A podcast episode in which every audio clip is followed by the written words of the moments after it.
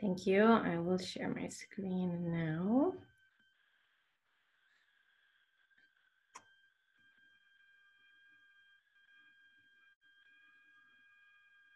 Mm -hmm. Great. Can you see it now? Everyone, okay. Hello, everyone. Welcome to the presentation on change management in intercultural environments. Before we even start, I would like to say thank you and congratulations because I think people want uh, need the world needs more people like you who do think that kindness is important and do spend their time, invest their time to participate and to speak in, in such a conference. So thank you. Kudos to you. Today, I'm going to share four criteria for effective change in intercultural environments. And you might ask, okay, but what's in it for me? Why should I listen to you today, Diana? Well, the answer to that question is First, because we're going to talk about how to manage change in intercultural environments effectively.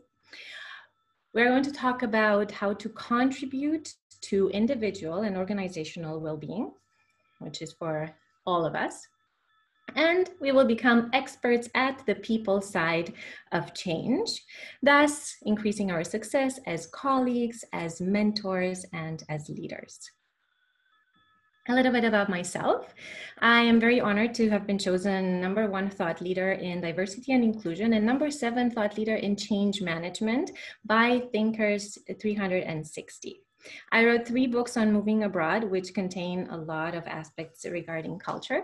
And next week, I'm going to publish my first online course for people who want to move abroad.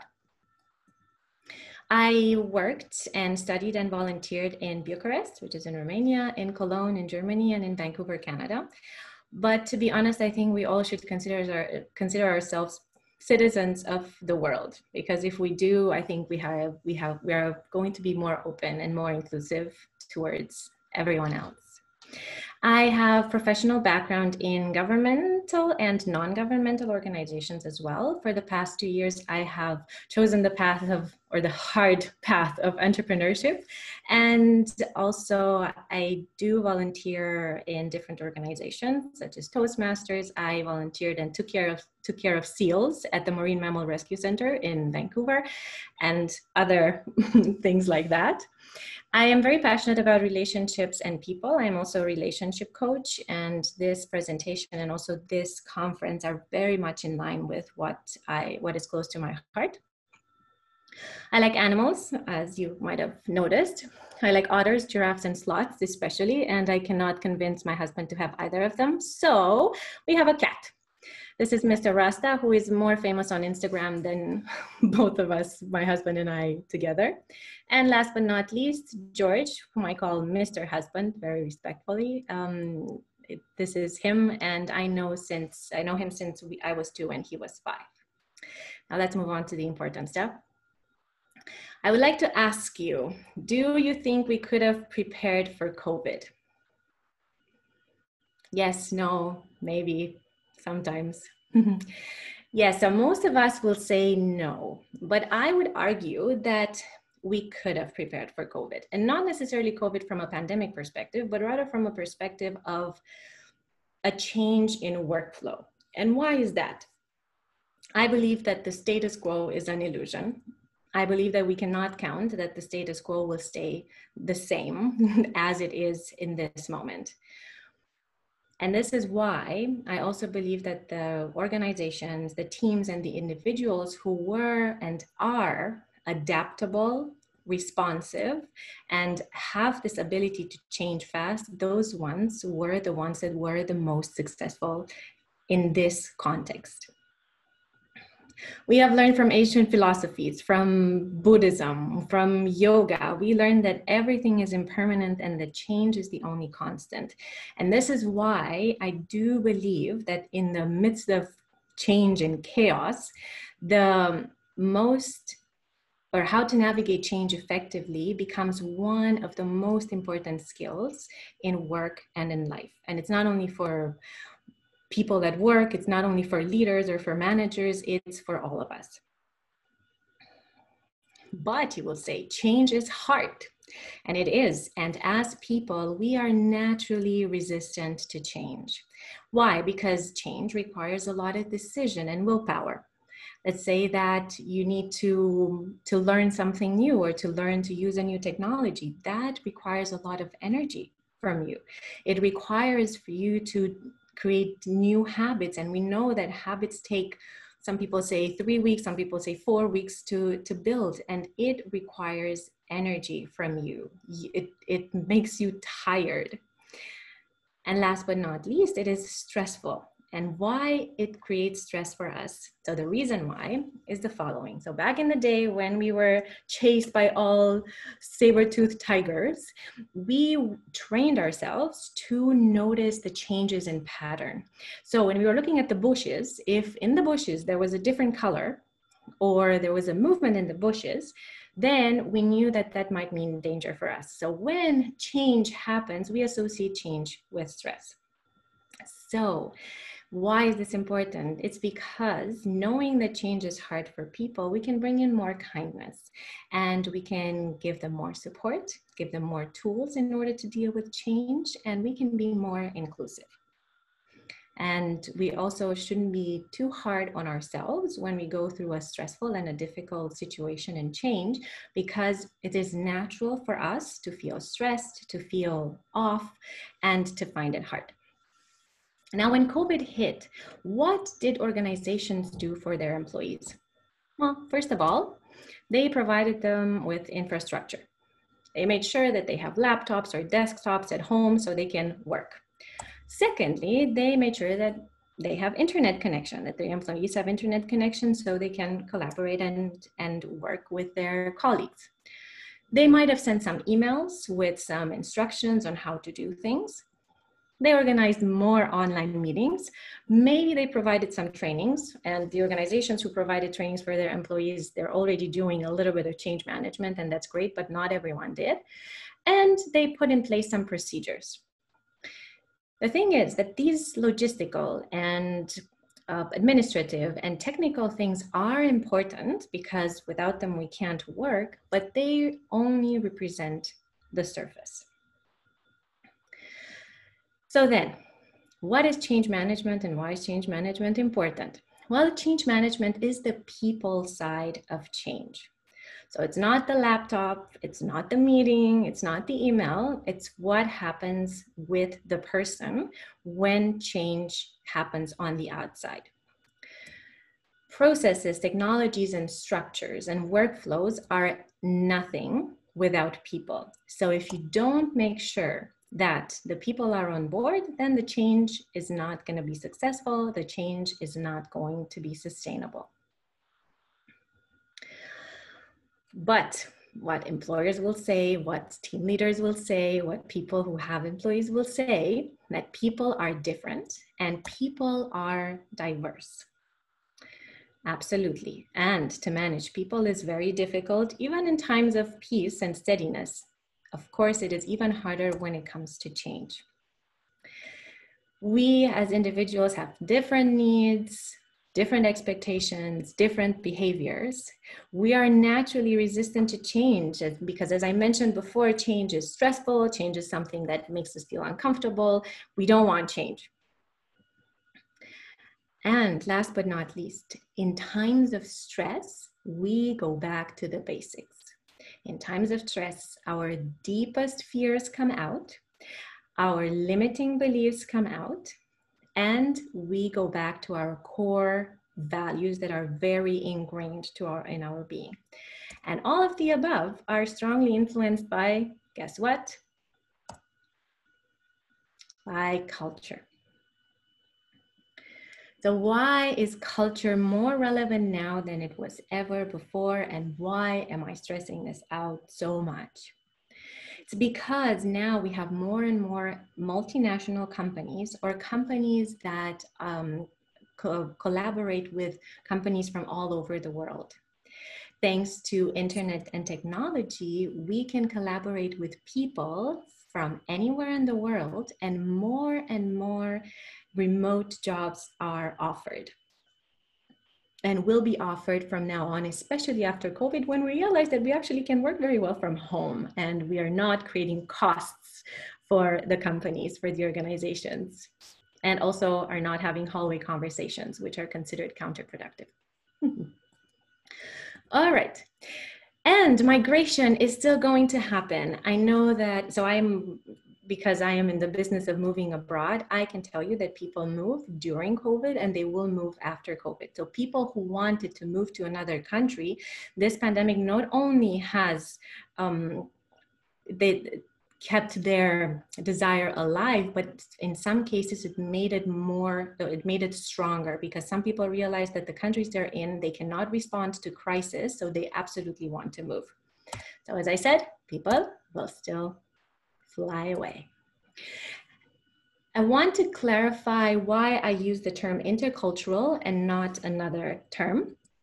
So what is multicultural? Multicultural means that several cultures coexist, but there, each cultural group does not necessarily have engaging interactions with each other or with the other. Cross-cultural means that one culture is often considered the norm and all other cultures are compared to the dominant one. As you can see, the purple feather here is the dominant one. In society, in intercultural societies, there is a deep understanding and respect for the other cultures. As you can see, I have here a pillow on which all the different feathers are laying together. That's the symbol of intercultural. So this is why I use the term intercultural because it has this positive connotation of people understanding and respecting each other's culture. I would rather use this even if it's not 100% true because it's something that we strive towards. So let's use intercultural more. Now, what are the three levels of cultural complexity and why is this so actually so, so complex, so difficult to address? Because well, I'm not uh, talking at country level, I'm talking at organizational level. So the first level is of course the organizational level, the culture of an organization. Then we have the culture of a team and or a department. And I would like to stop here because I have a real life example. So when I, I managed a project in um, healthcare and we introduced the front end speech recognition in the emergency department. And I can tell you that the implementation of the software was a success so we did, we created new workflows. Everything was great from that perspective. But I, as a project manager, missed to understand or failed to understand the culture of that department. And because I didn't know how those people interacted with each other and how not supportive they were of each other, I didn't address that in my change management part of the project. And this is why they didn't adopt the front end speech recognition, at least not at the beginning until we, we adjusted and we addressed this cultural aspect. And last but not least, the individual level, so or the, the level of the culture of each individual, which is given by their background, of course, and, and by their personality. And now, I am very excited about this part because this is something that I am very passionate about and maybe you are not, but I hope to make you through this uh, amazing slide. There are two models that um, define culture. They are world renowned and I I'm almost sure that you know at least about one of them. The first one is Geert Hofstede, who came with five, up with five dimensions to define culture. This is something that I learned in university, so it's fairly, well, it's old. and they also added a new dimension recently. And then Erin Meyer, um, her book is called The Culture Map. I recommend it full-heartedly. She came up with eight criteria to define culture, and she is more focused on the professional environment. Very, very I don't know her, and so she she did a lot of research, and it's very very insightful what she shares in that book. All right, so let's go into each criteria. Now, I will, for the sake of time, I see that we already are 15 minutes in. I am not going to go deep into each of the dimensions and each of the criteria, but there are a lot of online resources on this. So let's start. The first dimension of Geert Hofstede is the power distance. And the power distance is the um, extent to which less powerful members of a group accept or expect that the power is distributed unequally. So basically, highly hierarchical or more flat organizations. Individualism versus collectivism, that's interesting. It's to what extent are people expected to be part of groups or to be integrated into groups? This is something that I suffer very much for because here in, in Vancouver, people are very individualistic and I come from a fairly collectivistic uh, culture, and it's something that, that I miss, then masculinity and femininity is a preference of a society for achievement and for um, um, heroism over um, over caring for the others, nurturing for the others, and having uh, a higher quality of life. Uncertainty avoidance now, this is the tolerance to ambiguity. In some cultures, people need to know everything clear and straight, and they, they don't tolerate ambiguity. For example, in Germany, they want to have everything structured and everything needs to be like, you know, work according to the plan whereas in other cultures those cultures are a little bit more entrepreneurial they are more flexible they are more adaptable and i would i would um, bring here as an example the the us Long-term orientation. It means that some cultures are more oriented towards the past, towards tradition, and some people, some, uh, some cultures are oriented more towards the future. And this last dimension, which I find very interesting and I like very much, is indulgence versus restraint. Meaning, if people want to have fun and if they allocate time for fun.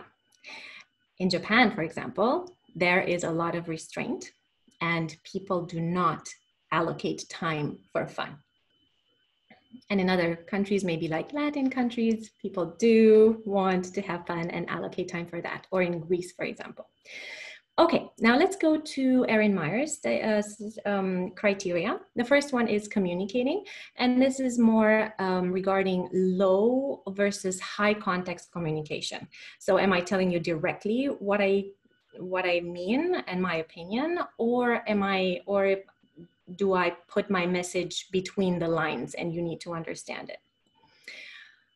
Evaluating, it's direct negative feedback versus indirect negative feedback. Persuading, this is an interesting one. So what do different cultures use in order to persuade each other? In countries like Germany, for example, they like stats and theory and literature. Whereas in countries like the US, they are based on real life examples, on case studies, on how other companies have done it. So they are uh, persuaded more by practical reality based things. Leading Again, here, this is very similar to power distance. It's um, egalitarian versus hierarchic leading, deciding, is it top down, someone tells you what to do, or is it more consensual? Uh, trusting. Now, trusting can be on one side of the spectrum task based, and on the other side of the uh, spe spectrum trust based. So, do I trust you because we have the common interest in solving something, or do I trust you because I know that we have a relationship and you will work together with me? Disagreeing. Are we confrontational, as French people are, or rather non confrontational? And scheduling is time linear or is time fluid? With fluid timeline, fluid deadlines. I have here a very funny story with my friend who worked in Mexico, and the, she was asking her colleagues in Mexico, okay, when is this going to be ready? And the, the answer was ahorita. Ahorita means um, right away-ish, something like that.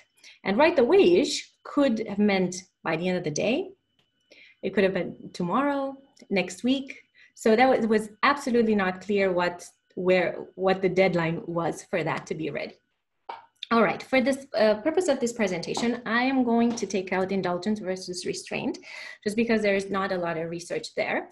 And I'm going to, to try to combine all of these 13 dimensions slash criteria into four, also because it's easier to see them like that, and also because there are a lot of overlaps. So how do we do that? So power distance with leading and deciding, I put them together in decision making. Individualism versus collectivism, masculinity versus femininity, and trusting, I put them under the label of relationships. Uncertainty avoidance, communicating, and then all the other three here, evaluating, persuading, and disagreeing, I do believe that they belong under communication or the, the large umbrella of communication, and I named them surprise, surprise, communication. And long-term orientation and scheduling under time. All right, so these would be the four umbrella criteria. And let's use some animations here. Now, remember when I told, when uh, that slide where we mentioned what we did for our employees when COVID hit. I told you that everything that we did was below above the surface. Well these decision making relationships communication and time are the things that are below the surface and affect the person internally. All right so let's look at each of them in the next slide let's look closer at how decision making is defined so what's the spectrum is from highly hierarchical to flat and egalitarian top-down deciding to consensual deciding. How are relationships defined? That's the spectrum from orientation or importance of individual achievement versus group harmony. Orientation towards hard target or importance on high target and hard work versus work-life balance task-based, practical, contextual relationships, remember where we have that temporary common interest, and that's when we have a relationship with that person, or long-term trust-based relationships that we nurture consciously. How is communication defined? Well, from low certainty, where remember we talked about those um, those cultures that don't like ambiguity. They want things to be clear and structures and um, hmm, what's the the English word? So they that they know what's going to happen, or high uncertainty, where things are flexible when people where people have this entrepreneurial way of um, approaching things. Is the communication explicit and clear, or is it implicit and between the lines? From direct negative feedback to indirect negative feedback, from confrontational to avoiding confrontation altogether, principles first, stats, literature theory, or application first. Remember the case studies, the very concrete examples that persuade people. And last but not least, how is time defined? Are we focused on the past and tradition and habit, or are we focused on the future? And is the time fluid, or is the time linear and the, cult the culture wants to maximize time as much as possible and planning in, I don't know, five minute increments? Now, in the next slides, I would like to propose a model a model that I came up with in order to understand what happens to these cultural aspects when we are dealing with change. Usually, because the status quo changes during a time of crisis, so does the, um, do these cultural aspects. And let me show you what I mean by that. Let's take the um, example of relationships remember we talked about the what how are they defined? So you've seen this already. Now let's say that before covid let's take the example uh, for covid. Let's say that before covid our team was more focused on group harmony but then, because they started working from home, they stopped having those hallway conversations and now those social interactions. They moved towards individual achievement. And now the culture is more in the um, more individualistic or more um, towards you know my own success, my own achievement. Let's say that the work life balance was somewhere in the middle, or that the orientation before COVID was somewhere between high targets, hard work, and work life balance. But now, as people spent more time at home, they spent less time traveling.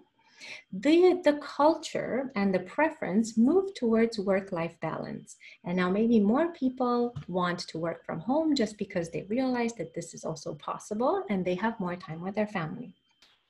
This is just an example. So for the sake of, of explaining this model.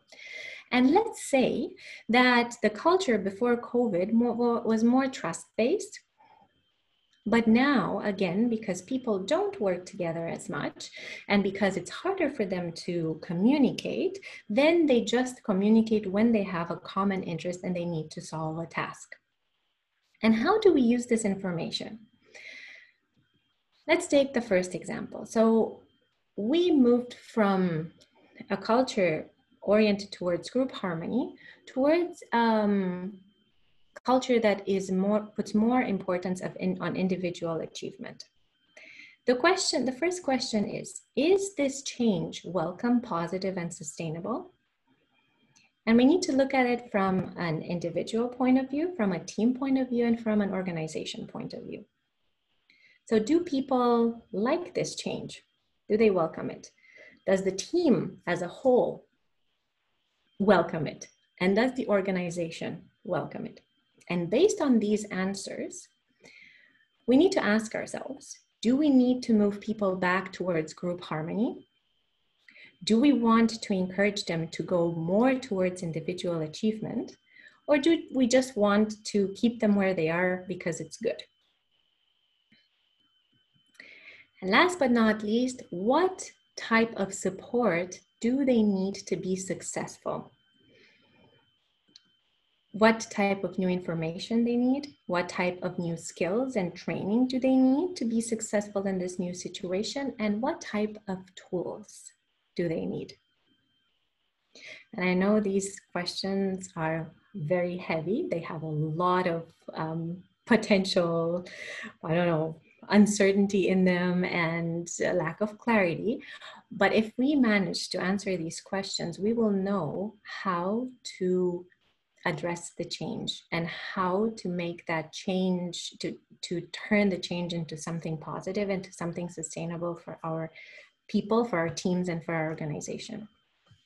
So let's look at some examples just to to make you think, because again, this is just scratching the surface. But let's say that we want to move the spectrum um, of decision making towards a more consensual culture or a more consensual approach. What can we do? For example, we can take an anonymous survey on the needs, the challenges, the expectations, and the suggestion of the employees, and then discuss them together as a group. That would be one potential strategy. And again, based on the teams or your teams or the teams that you are part with or, or um, lead, this can look completely different. If, um, if your team is, if you know your team, you will know what works for them. Then maybe you want to move the spectrum towards group harmony. What can we do? We can do maybe online team buildings with games or organize physically distant gatherings. If we want to move the communication spectrum towards direct feedback, what can we do? We can organize 360 uh, feedback workshops where each member can express their opinions on how the others dealt with the change and to give improvement suggestions. And if we want to move the time um, spectrum towards future planning or long-term planning, we can help our teams or individuals create a plan A, but then also create a plan B and C in order for them to see different or to explore different ways of how the future can look like and to to bring their mindset into long-term planning rather than short-term planning. So again these are just examples to get our minds going but as you can see there is no one size fits all solution. But the process in assessing all of this is first to understand the culture, the existing culture at each of the three levels, organizational, team, or departmental level and individual level to uh, identify the modifications in culture in the four aspects due to the crisis situation. In this case, the, the example that we looked at today was, the, was COVID. And those four aspects are decision making, relationships, communication, and time. Identify the people's needs in the new context, identify their expectations, their desires, and I believe it's very important to identify their suggestions as well. And last but not least, decide on your tailored solution. And now it's time for your questions. And I would also like to ask for your feedback. So I think this is very, this would be very valuable to me to, for you to, to share with me how useful or how practical you found this. And if you have improvement suggestions, I'll be more than happy to, to receive them.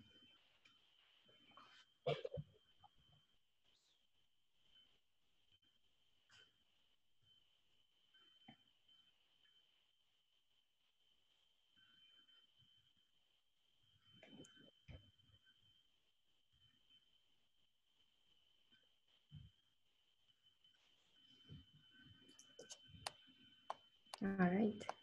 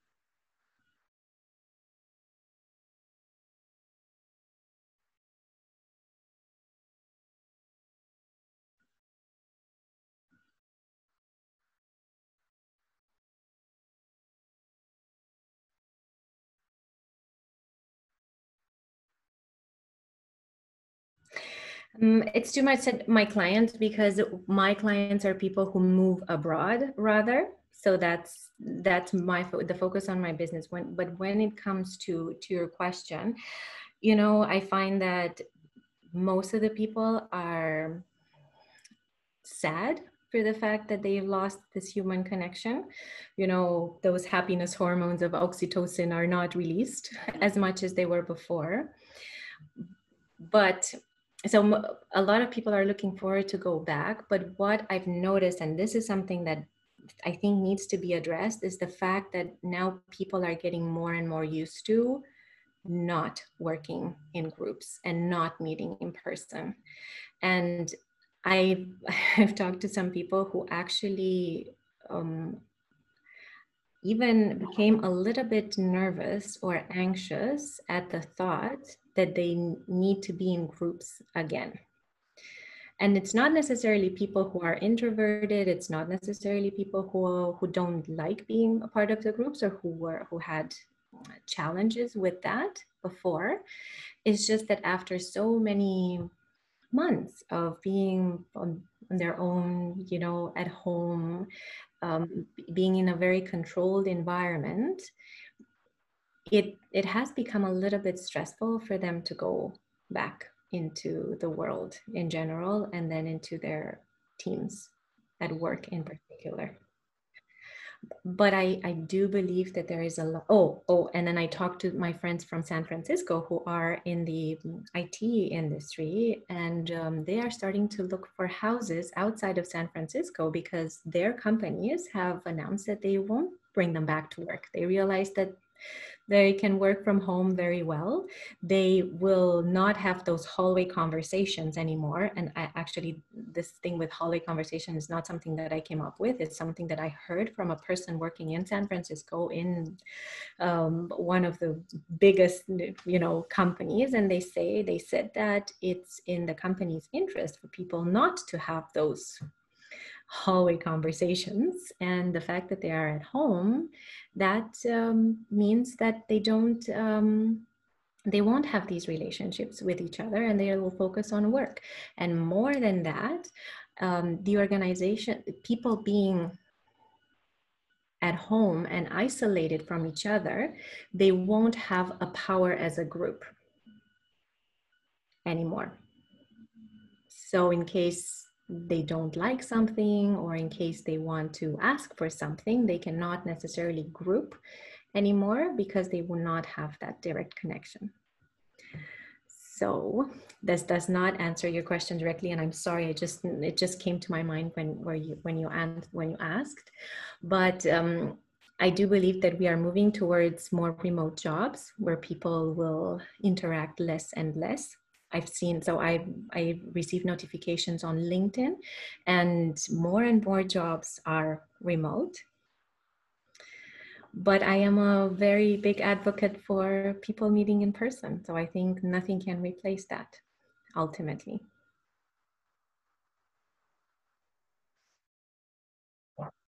Yes.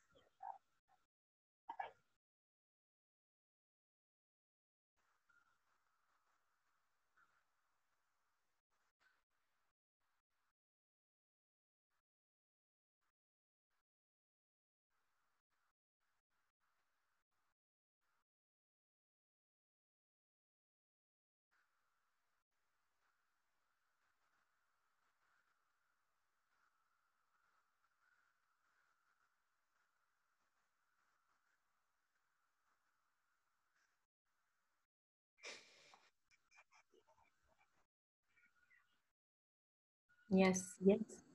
Oh, no, and thank you for the feedback. It, it means a lot. And as, as you, we say, you know, the quality of your life is the quality of your relationships.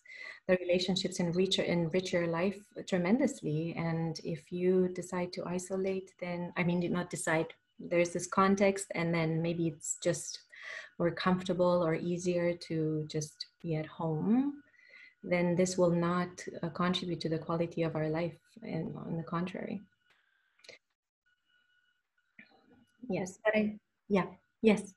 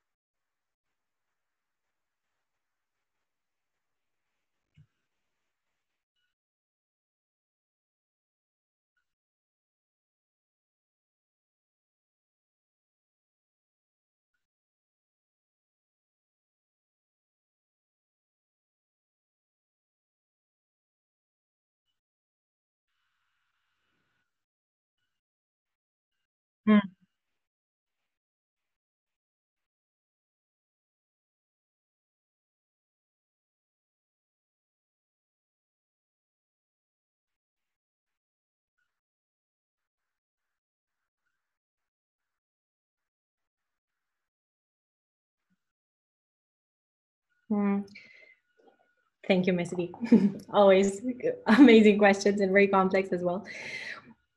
Well, first of all, you know, as I said, change is hard. And when we accept that, then we can bring more kindness towards ourselves when we go through a change. We can bring more kindness towards other people and um, to the world in general, right? I know that people who go through, you know, this move abroad that, that I mentioned and uh, those people that I try to serve, they sometimes don't know why they feel overwhelmed and don't know why they're so stressed and why they're so tired and they want to go to sleep so early at night. And I'm like, I'm, I'm telling them you need to be compassionate and to have kindness towards yourself because you are going through one of the biggest changes in your life right now you're you need to rest you need to recharge you need to recover. So that's one thing understanding that change is hard for people no matter how small or how, how big. That's the first thing that we need to understand in order to bring more kindness towards ourselves and towards um, others. And then yeah so that that would be the maybe the major thing. The fact that and and you know when i believe that pe- when people are treated with kindness and understanding and with uh, you know the concept of loves that you know very well then they will be they will feel supported and they will be able to you know to to move from that as is um, state or the current state into the future state because they feel that support. They feel that they are seen for who they are, they are understood for who they are, their fears, their frustrations, their hardship, and their stress is acknowledged and validated, and they're not judged for that. Right? So when when we don't judge people but rather meet them where they are then we will get a completely different response from them than when we force them to do something without them understanding why. Something. Mm-hmm. All right. Marilyn, I think we are done. Yes, I am.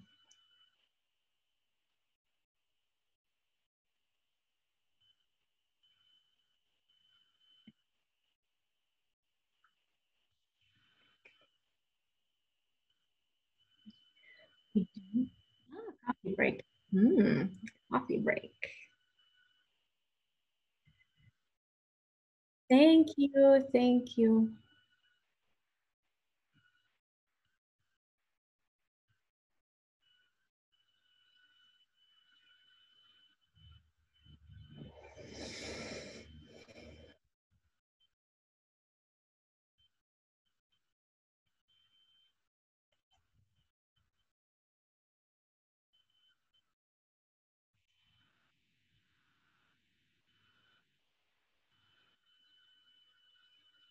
Yes, let us let us take a coffee break.